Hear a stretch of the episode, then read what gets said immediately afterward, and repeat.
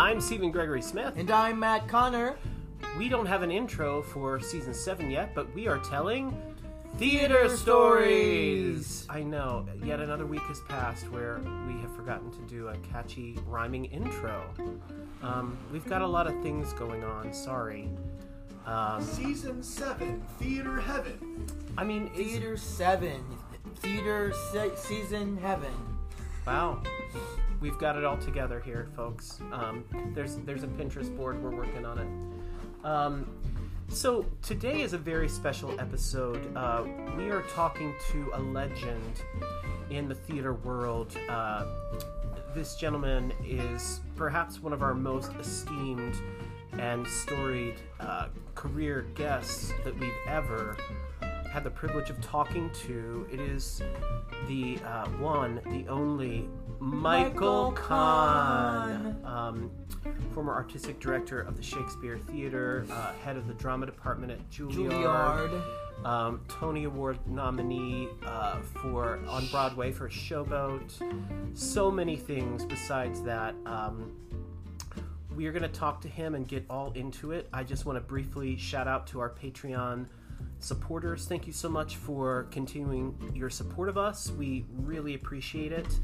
Um, there's a link in the podcast notes if you want to become a Patreon subscriber, supporter, whatever you call it these days.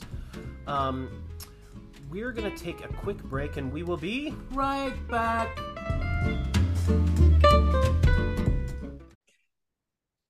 Um, well, welcome, Michael. Thank you so much for joining us. Um, you, I can't even do a proper introduction. You have more awards and and qualifications than probably anybody we've ever talked to. Um, and you've spent your life in the theater on many different uh, boards, many different theaters, um, different places, and I'm sure you have a million and one incredible theater stories. Every actor, every director's got them, but we thought um, of all the people we could talk to, you would be one of the quintessential people um,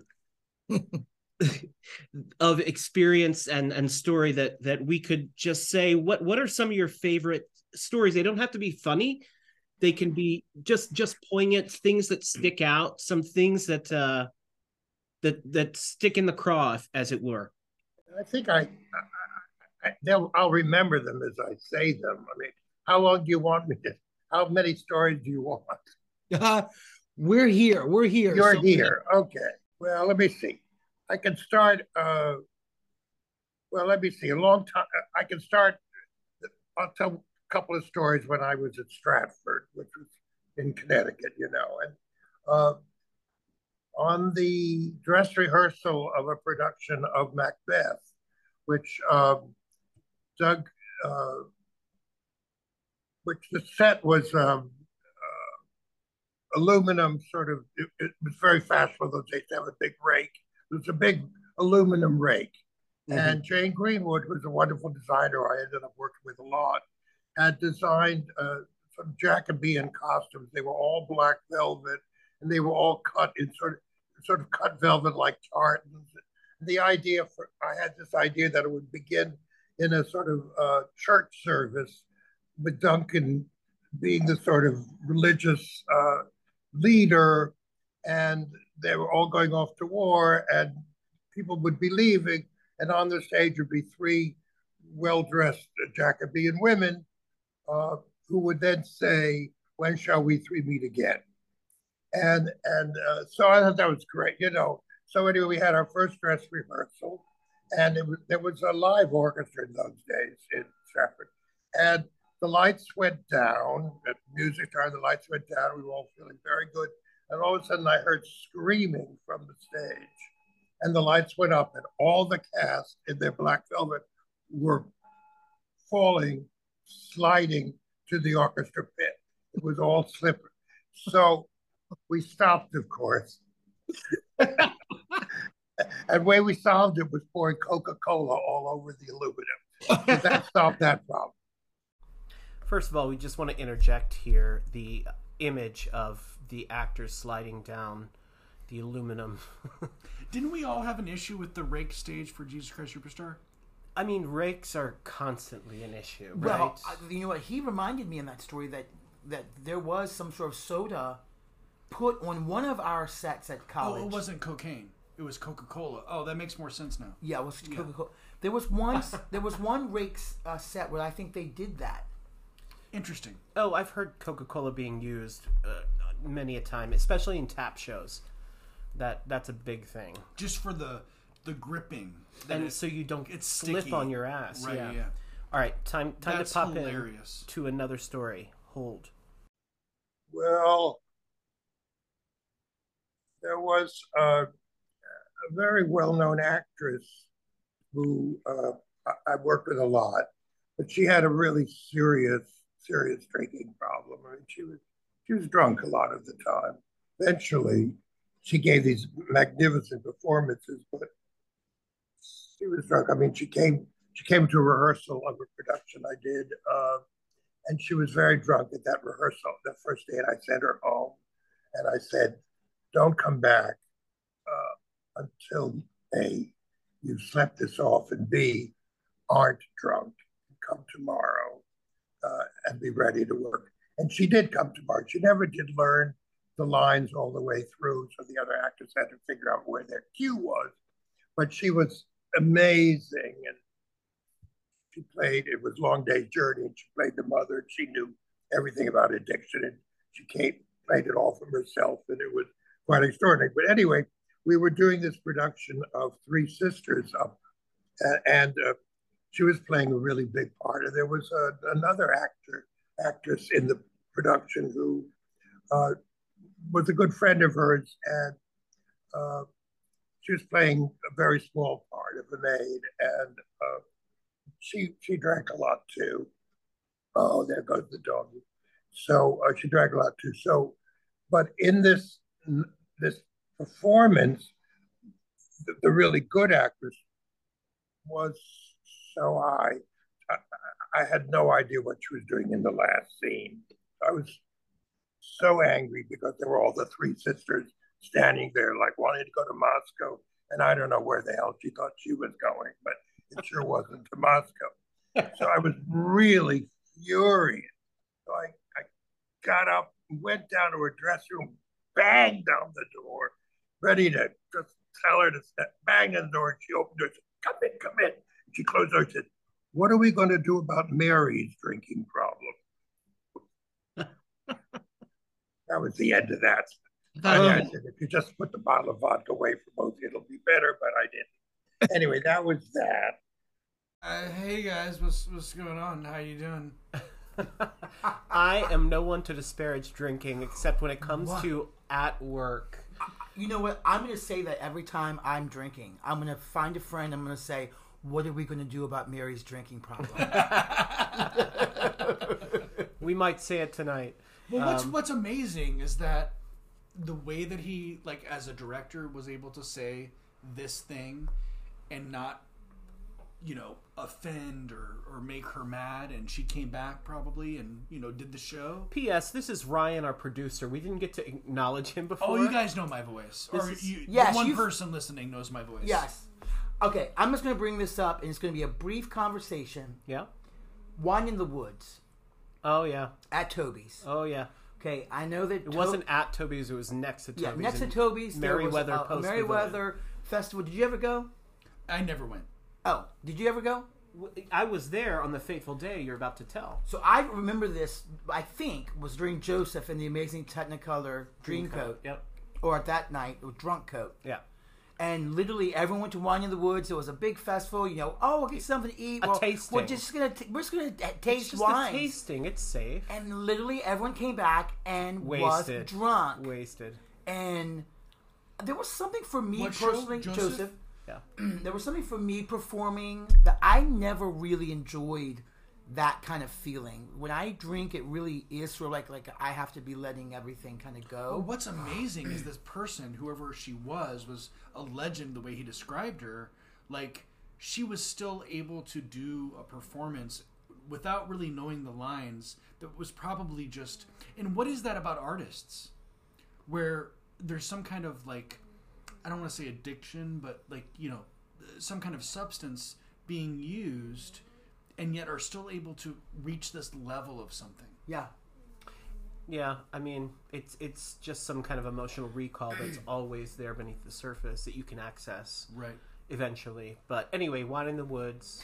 I was just going to mention that I, you know, talking about maybe Mary needing to stop drinking. That that day we all went to Wine in the Woods. Not everybody, but some people did go, and I won't throw anyone under the bus. A lot of people are saying a lot of people were saying we were drunk. Um, and we weren't drunk to the point where we couldn't perform, but we is were like, 23 years ago. yeah, we were y'all. like, oh god, we just had some wine, and now we gotta do a show. Well, can you imagine like in Europe? Because like in Europe, or especially like Britain, like drinking is like you know. My mom used to live in Wales, and they would go to lunch, and everybody would have a drink, and then they'd go back to work. yeah, a Which drink. a drink. Yeah. but it's probably the exact same thing when it comes to theater, wouldn't you think? Well, Yes, I will say there's probably a big difference between having some wine tastings and doing Joseph and the Amazing Technicolor Dreamcoat versus a long day's journey into the night. Right, yeah, yeah, that's true. Yeah, you could probably get away with a lot more. All right, we're gonna get back to the stories.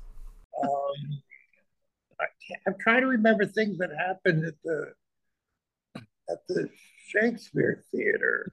Uh, Michael, that reminds me of uh, the Olney Theater. Actually, you might know this. At Olney, they built an actual home for Tallulah Bankhead. Um, because when she would come to summer stock, she was so out of control that the other actors couldn't sleep, they could not learn their lines. And so they built her an actual home to stay in by herself every summer that she would come and perform. Really? Yeah. well, there's so many stories about Tallulah Bankhead. Mhm. We- I've never worked with her. I, I, almost did when I was a kid. I had an internship to be on on a show that she did called Crazy October that never came into New York, and I, for some reason, didn't do it. I don't know why.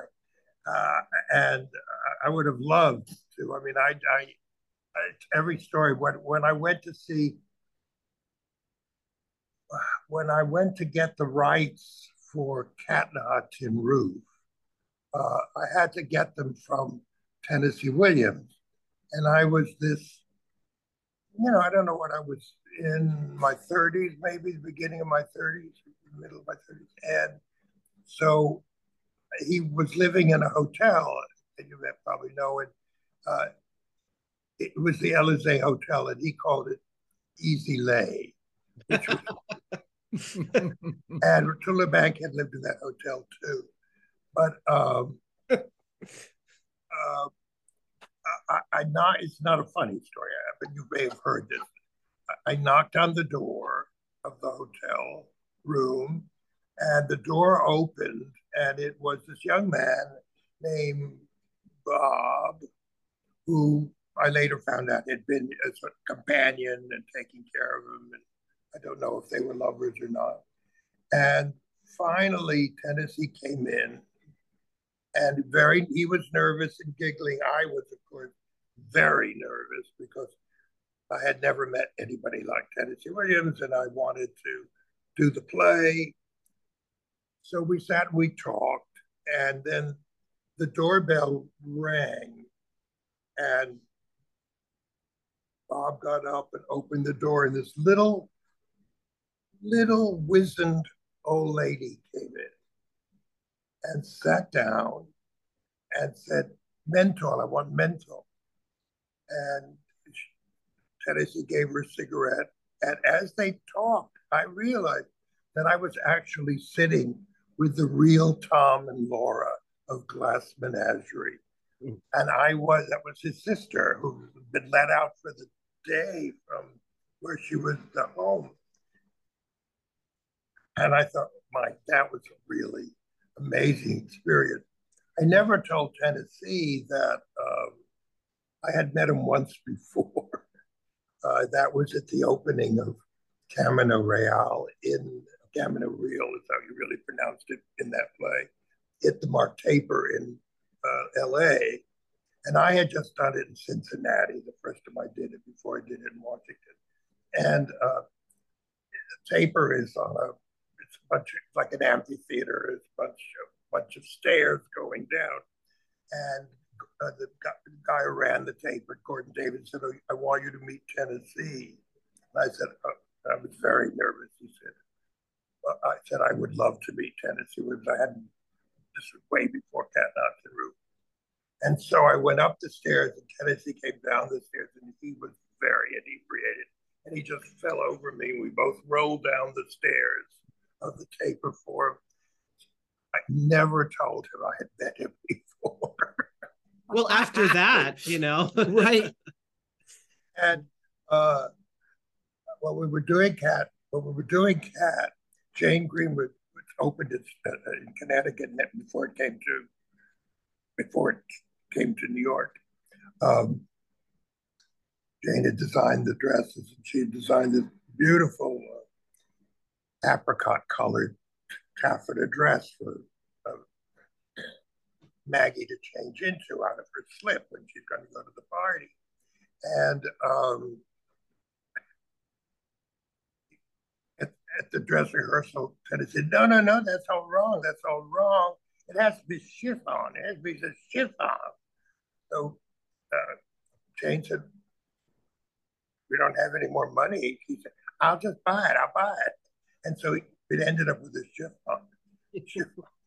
that was very nice. But when I used to go to Venice in the summer, Venice, Italy for a while, and I had a place and Tennessee came, and everybody that year knew that I had done this play. I mean, they didn't know me very well, but they knew I had done this play, and it was a success in New York and everything. So Tennessee's arrives, and and he swims in the pool where we were, where we were, and he kept saying, "Hello, Milton. Hello, Milton." To me, he called Milton. And you knew that the people who didn't know me very well were beginning to think that the story I said about Cat and Move was a pack of lies. and finally, he said, apparently, he said to his secretary, what is that young man's name? I forget. I know I'm not calling it right. So I finally got called Michael, and all was well. Uh, he, on opening night of Cat in New York, I had to take him out of the theater. I didn't sit through that opening night because I took Tennessee to the bar across the street because he would laugh at anything that seemed like a gay reference, no matter what it was. He put them in the shows all the time, like it. And so, you know, anytime, and he had a laugh like a hyena. So I, I, we just couldn't do that opening night. It was not fun. So he didn't get back until after the show. But there was a story when he went to see the Tallulah Bankhead in uh, Milk Train doesn't stop Here anymore, or maybe Hermione Baddeley the first time. He laughed, and he said, laugh, and he laughed, and that laugh was like a little screech. And some women tapped him on the back and said, you really shouldn't be making all that noise. And he said, well, ma'am, I am the director, I am the playwright. He said, well, then you should know better, and I'll be quiet. That was very sweet. Wow, that's incredible theater history if you really break that down and think about Michael spending time with Tennessee Williams and sister and uh, was it his was it Tennessee Williams' sister? I think so. So like um, I had no idea that that was an autobiography about his well, life. Well, he coined the term memory play. Mm-hmm.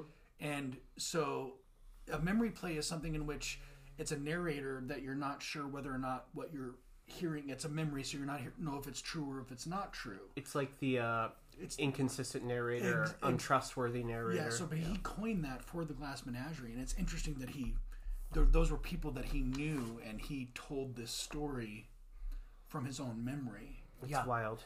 Um, uh, takeaways. I've I, it took me uh, it took me it took me so long, or it took me a second to uh, figure out that cat mm-hmm. was short for cat, cat on, on hot tin roof, roof, right? Because I'm not in that lingo. I was like, and then when you were, we were doing cat, and I'm like, cats? You're doing cats too? No, no, no. I did not know that uh, Tennessee Williams. That was not his name. Uh, it's Tennessee. Lanier. Lanier Williams. Yes. Um, What's his first name? Thomas. Thomas, right? Um, can you imagine rolling down, just rolling down the stairs with the a Mark Taper for him? yes with Tennessee Williams? I What a mean, what a what oh a my god! But I really do want to see the when they do make the movie of his life. I do want to see who's going to play the woman that taps him on the shoulder and says, "Can you can you maybe not make Pipe so much down. noise?" I have a question about Tallulah Bankhead that I did not realize until I just looked her up. Do, do you, what do you guys think of when you think of Tallulah Bankhead? I think of Bea Arthur. I think of All About Eve. I think about uh, she's not in it, but she plays Lifeboat. Lifeboat, of course. Yes, we go to bed with lifeboat. So I think of you, Olney. Did you know that Cruella de Vil in the Disney film 101 Dalmatians Is based off is her. based on Not Tallulah surprised. Bankhead? Can you believe that? Much like Ursula the Sea Witch is based off of Divine. Yeah, the animator like was like, yeah, she's she really is Cruella in life. So now that you go back and if you ever watch 101 Dalmatians, you will never not see, see it again. Well, and much like Bette Davis tells the famous story of Tallulah getting very drunk at a party after she Tallulah played all the roles on stage that Bette did in film and Bette was at a party and Tallulah was there and she Bette said I never went to many parties, which I think is a lie. Um, but she said there was Tallulah just drinking and smoking and looking at me with a glare all night and then she came up to her and she was like, "Well, here we have it." And Tallulah said, I played all the parts that you played, but I played them on stage and I played them better. And Bette said, Well, Tallulah, I agree with you. And then she was so pissed off that she wasn't going to have an argument that she just left. Um, we need to bring back the the name Tallulah. That's all I'm saying. Tallulah's a great name. All right, we're going to dive back in with more stories. I was living in Spanish Harlem at the time, and I, my bathtub was in the kitchen and all of that stuff. I got a call.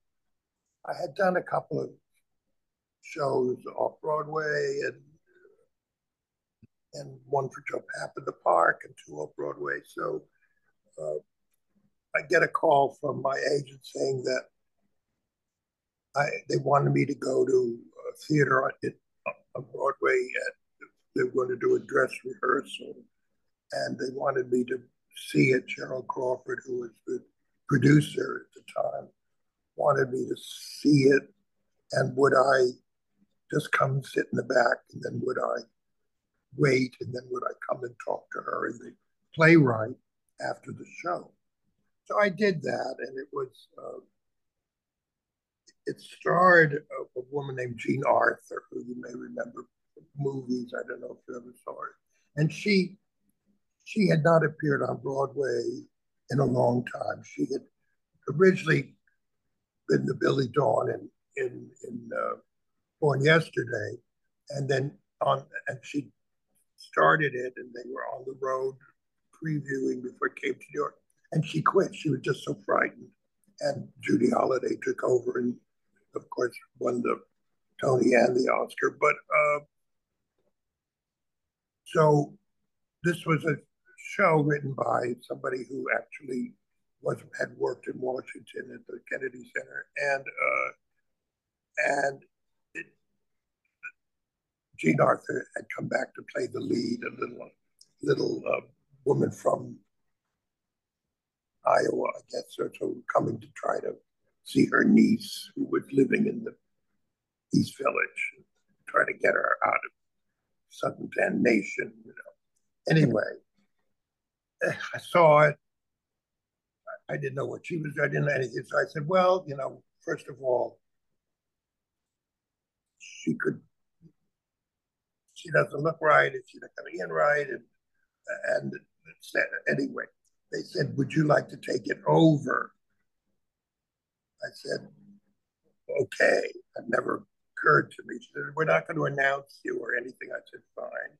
I was, you know, still young, so I uh, I rehearsed, and I found out that I had to fire somebody because they the director before me had had sensitivity exercises. Would you tell each other what you really think of them? She told the leading lady, the ingenue, what she really thought of her. That didn't work, and so I had to get rid of the ingenue. And anyway, I rehearsed it, and the, the, the kids in it who were the hippies were real hippies in real life and never been on a stage before, that they painted their dressing rooms black and had candle. And it, it, it was uh, an experience. anyway, I, I went to see Jean Arthur at her hotel and I said, she said, well, what can you do? I said, well, first of all, I think you, you're not even dressed right. You're not you're wearing a little suit and a hat. A hat, she said. I oh, I played that part in a foreign affair. Uh, so I, I know what to do. So she came in the next day or the day after uh, with a basket overhead with, you know, as the hat. Okay, this is going to be interesting. we had a reading. I fixed the double doors so she could come in through both of them for her entrance instead of one but one didn't work. Coming in like this. Anyway, if we finally got to a run through for the but before the preview. And everybody everybody was invited. I'd never seen half people didn't know who they were. They were all very famous. I stood in the back. I'm not i'm not credited. I stood in the back with my uh, those days i had a lighted clipboard like directors supposed to have had had a lighted clipboard. And Cheryl Crawford, who was a famous producer, got up and she said, "Oh," and Jean wanted a uh, a person to give lines, throw lines from the front row. So here's this audience of celebrities, this woman in a hat with going to give the lines if Jean goes up, and Cheryl's on stage saying, we're so glad you're here. You know that we've had some issues here and we, we postponed for a while, but we've been in the hands of this brilliant young director. Everybody turned to the back. I turned off my light. You could see where I was. and she said, and I hope that you will love it. She sat down. Well, the curtain rose and there was this family and they were and there was a knock on the door Jean comes in, enormous, enormous applause. She's back, you know. She hasn't been here in years. She's back. She gets a laugh. Show goes on laugh after laugh after laugh after laugh. It's all over. A lot of applause. They're all milling around the front. And I look up at, and then I, meet what's Dyan Cannon, who I never met in my life or since. And she said, Oh, you must be the, the new director. I said, Yes. I said, I am. I said, I, uh, my name's not up there, but she said, Don't put it up yet. so I didn't. Anyway, the next night, which is the first preview, curtain goes, no, no, no curtain talk from Cheryl Crawford. Just goes up knock, knock, knock. She comes in, battering of applause. No laughs, no more laughs, no more laughs. All of a sudden, Jean is going to come in now to the rest of the cast. Come in now, come in now. She jumped to the end of the scene. Come on in, come on in. Then she went to the next scene. It was, I, I had to go out and away. I, I come back with this debacle. It's over. And Cheryl Crawford standing here saying, Michael, Jean doesn't want to play tonight. Oh, no. I said, Yes, I could imagine. She said, But she has to, or tomorrow night, tomorrow. Mm. We have previews, we have to sell previews. I said, Well, I, she, she, said she's tired. She said, she said, I'll take care of it. You just get her to come tomorrow. So I went and saw her. Said she said I, I, I can't come and rehearse. I said you have to come tomorrow night. You have to come. Anyway, she came. Cheryl got that doctor who gave shots to everybody, which I guess was Doctor Doctor Max. And anyway, so she comes the next night. Oh no, I'm sorry. The next night I jumped the story. The, the next night is the night that Oh, so I went and called the uh, actors together in the afternoon. I said, now look, you know that the leader, usually the star of a show, usually the star of the show is the leader of the company. But in this case, we know we have a very sensitive, very insecure artist who is wonderful. You have to lead her. So they said, Oh, yes, yes. So I get back to the theater before curtain, and Jean's in her dressing room. And the and backstage, the, the cast of the hippies are going, We love Jean, we love Jean, we love Jean. Jean comes out, and that's the night she's she she screwed everything up and said, "All come out," and it, it, that was the night. The audience was not only did they not laugh, they just had no idea. So when it was all over, Jean left, said goodbye to the cast, and left. And Cheryl said she doesn't want to come tomorrow. I said, "You got to hear tonight." That's it. So we never saw her again, and she never uh-huh. did it. That was it, and she never did appear. And that show never played after that night. She said, "Well, we'll find somebody else." that was my first time doing some some show out of not on off Broadway. So that, that was that. We love Jean. We love Jean. We love Jean. I can't believe that they hired hippies who had never been on stage. The hippies painted their dressing rooms black.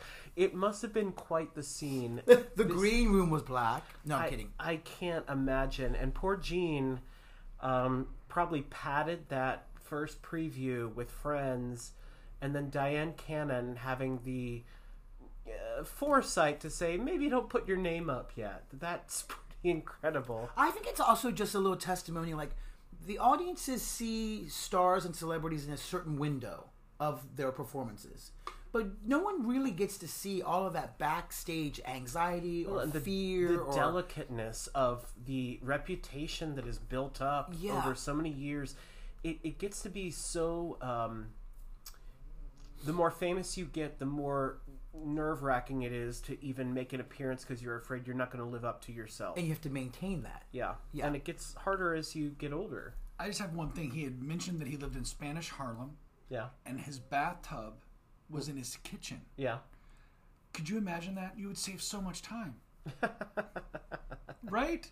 Yeah, you could you could shower and ramen and make soup Make Yeah. soup. You could have eggs. bathtub jen bathtub. Yeah, no, it'd be great. All right, here's another story. You've talked about these shows that have closed, flopped, whatever. Can you tell us anything about Showboat?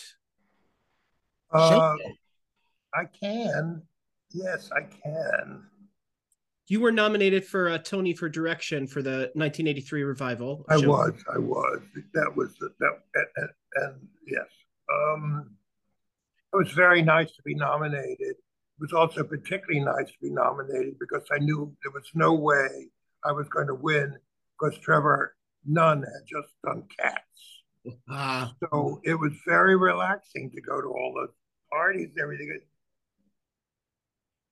Uh, There was, except when you're sitting there the night of them, I was sitting right behind the people who wrote, uh, uh, between the person who uh, produced Torch Song trilogy on Broadway, Mhm. which I had loved. And I was right behind them. And we all thought that uh, Marsha Norman would win for Night Mother. So when Torch Song won, it was so exciting. And that was sort of like a big joy for me on that night. But anyway, uh, yeah, I was asked to do that by Houston Grand Opera. And I may have already done Carmen for them. I don't, don't remember. I think I had already done Carmen. Uh, and, uh, but I had, I had felt very strongly that Julie, the woman who passes, uh, should not be played by a white singer. They were very, very adamant about hiring a soprano because Helen Morgan in the original production was a soprano. And even though many other singers sang, I can't help loving that man or uh, that man of mine or Bill in a much deeper voice, they wanted the original, original orchestrations. It was like an historic recreation. They found a lot of numbers in a shoebox in a factory in New Jersey, and we put them in, and it was like a wonderful experience. But I was not going to hire a white actress. I had seen Lena Horne say she didn't, she should have played it instead of Ava Gardner, and that was that. And we saw all these young uh, African American women, and they, they couldn't do it, and probably they were too dark skinned, and you know it didn't make any sense. It was really very complicated to somebody who actually passed as a white person, in, in and I knew there was this one actress who had made this movie and was in Chicago, and she never wanted to come in. She never wanted to come in. She never wanted to come in. We were almost at the last day, maybe about three weeks before rehearsal. And finally she came in and she had a much deeper voice. And I, she started to sing, and I thought, she looked so perfect. And and she had a much deeper voice. I thought, oh, this is going to be the end of it. The minute she sang about eight bars, both the music director and Al rushed up to the stage and started transposing the music on the piano. And so she got the job, and she she also got a Tony nomination, and uh, so did the young woman who showed up at an equity cattle call. She had no New York representation or anything. She showed up at an equity cattle and she Carla Burns, and she played Queenie, and she also got a the Tony nomination. She died recently. So, uh, but uh, we opened in Houston and then it toured. And by the time it got to New York, I can't even remember who the Julie and the, who the Magnolia and the Ravenal were because they were all opera singers to start with, and they all had other engagements. So they couldn't, after Houston, they didn't know it was going to tour. I do not remember. I think it Actually, I do remember we played the Ravenal. And then Donald O'Connor. Uh, well, we he was he was sort of okay, nice, sort of nice man, but we put in a tap number for him so that he. But was uh, Captain Andy? was he Captain what? Andy? Huh? I said, was he Captain Andy? Yeah, mm-hmm. he was Captain Andy. When it went to when it went to Egypt, it, it, it traveled the next year. We revived it because it was invited to Cairo, to, to the new opera house that was just built by the Japanese and Americans. So the Japanese opened it, and the next show was the American show, which was Showboat. And they, and, and it was very exciting because there's an Athens, there's a Cairo, is it, you know, in on the Mississippi and there's one on the Nile. Uh, so the opening, we got there in a bus. It was really great. Uh, we got there the opening night. There were all there were all these guards and these Tommy guns, and it was very difficult to get in uh, into the opera house. We all had to have security, and that was because the the the two guests of honor were the president of Egypt, Mubarak, and his guest, Saddam Hussein. Oh so I think I'm the only American director whose work Saddam Hussein. oh my gosh. They didn't come to the cast party.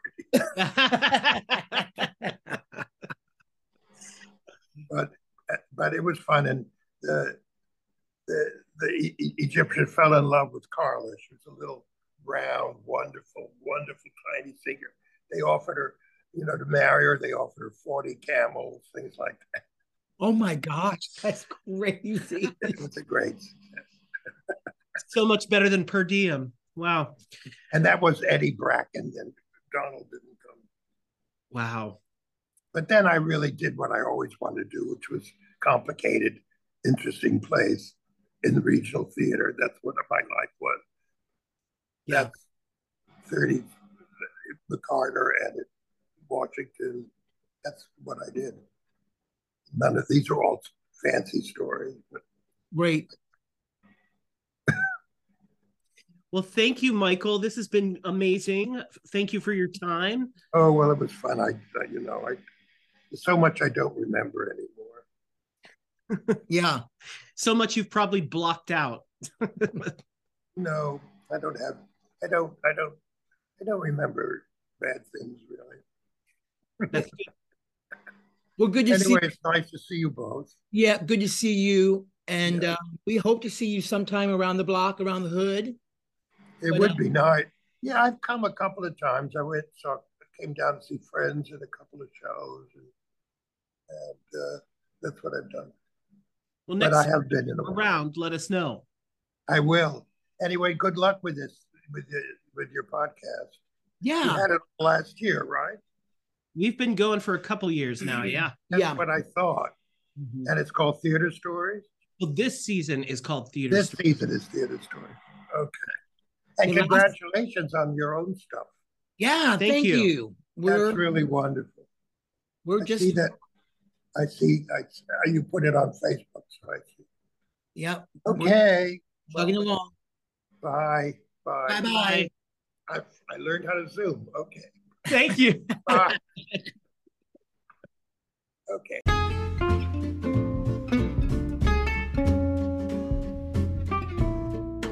Wow.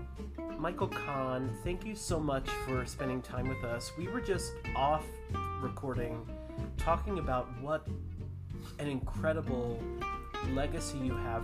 The the amount of um, people that you have taught that are now famous superstars. I, I can't even imagine through the Juilliard program, through Shakespeare, all the people you've mentored.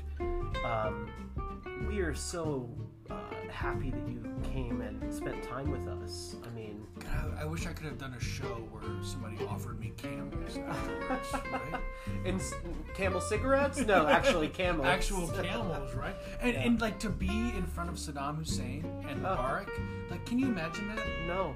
It's and, and doing showboat. I know, right, and doing showboat of all things, yeah. No, yeah, it's incredible. I, I think that his legacy has always been just so rich with so many. We could have talked so much longer and probably got into it with so many other things, but Yeah, and I've had to hit, hit Google many times yeah, because I don't know all the. ins and outs. Yeah. Well, Um, he was right in that time of like, like the Tennessee Williams, like that. That Joe that's a, Papp and yeah. uh, I mean, he was he was directing Eugene O'Neill, like Mm-hmm. all of the American, like the three top American 20th century playwrights. That's amazing.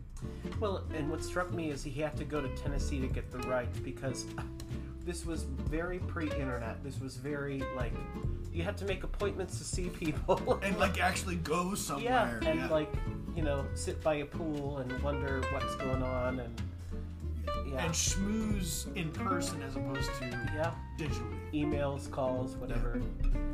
It, it, it was an amazing bunch of stories. Thank you, Michael. Um, yeah, Michael may or may not remember this, but you know, uh, we had a very interesting, or I felt like we had an interesting relationship with Signature Theater because um, he was directing. I don't know if he's done more than one, but he did direct Pride, Pride in the Falls of Autrey, Autrey Mills, Mill. yeah. And and I at the same time was either writing or was there for another reason. You but wrote me underscoring for it.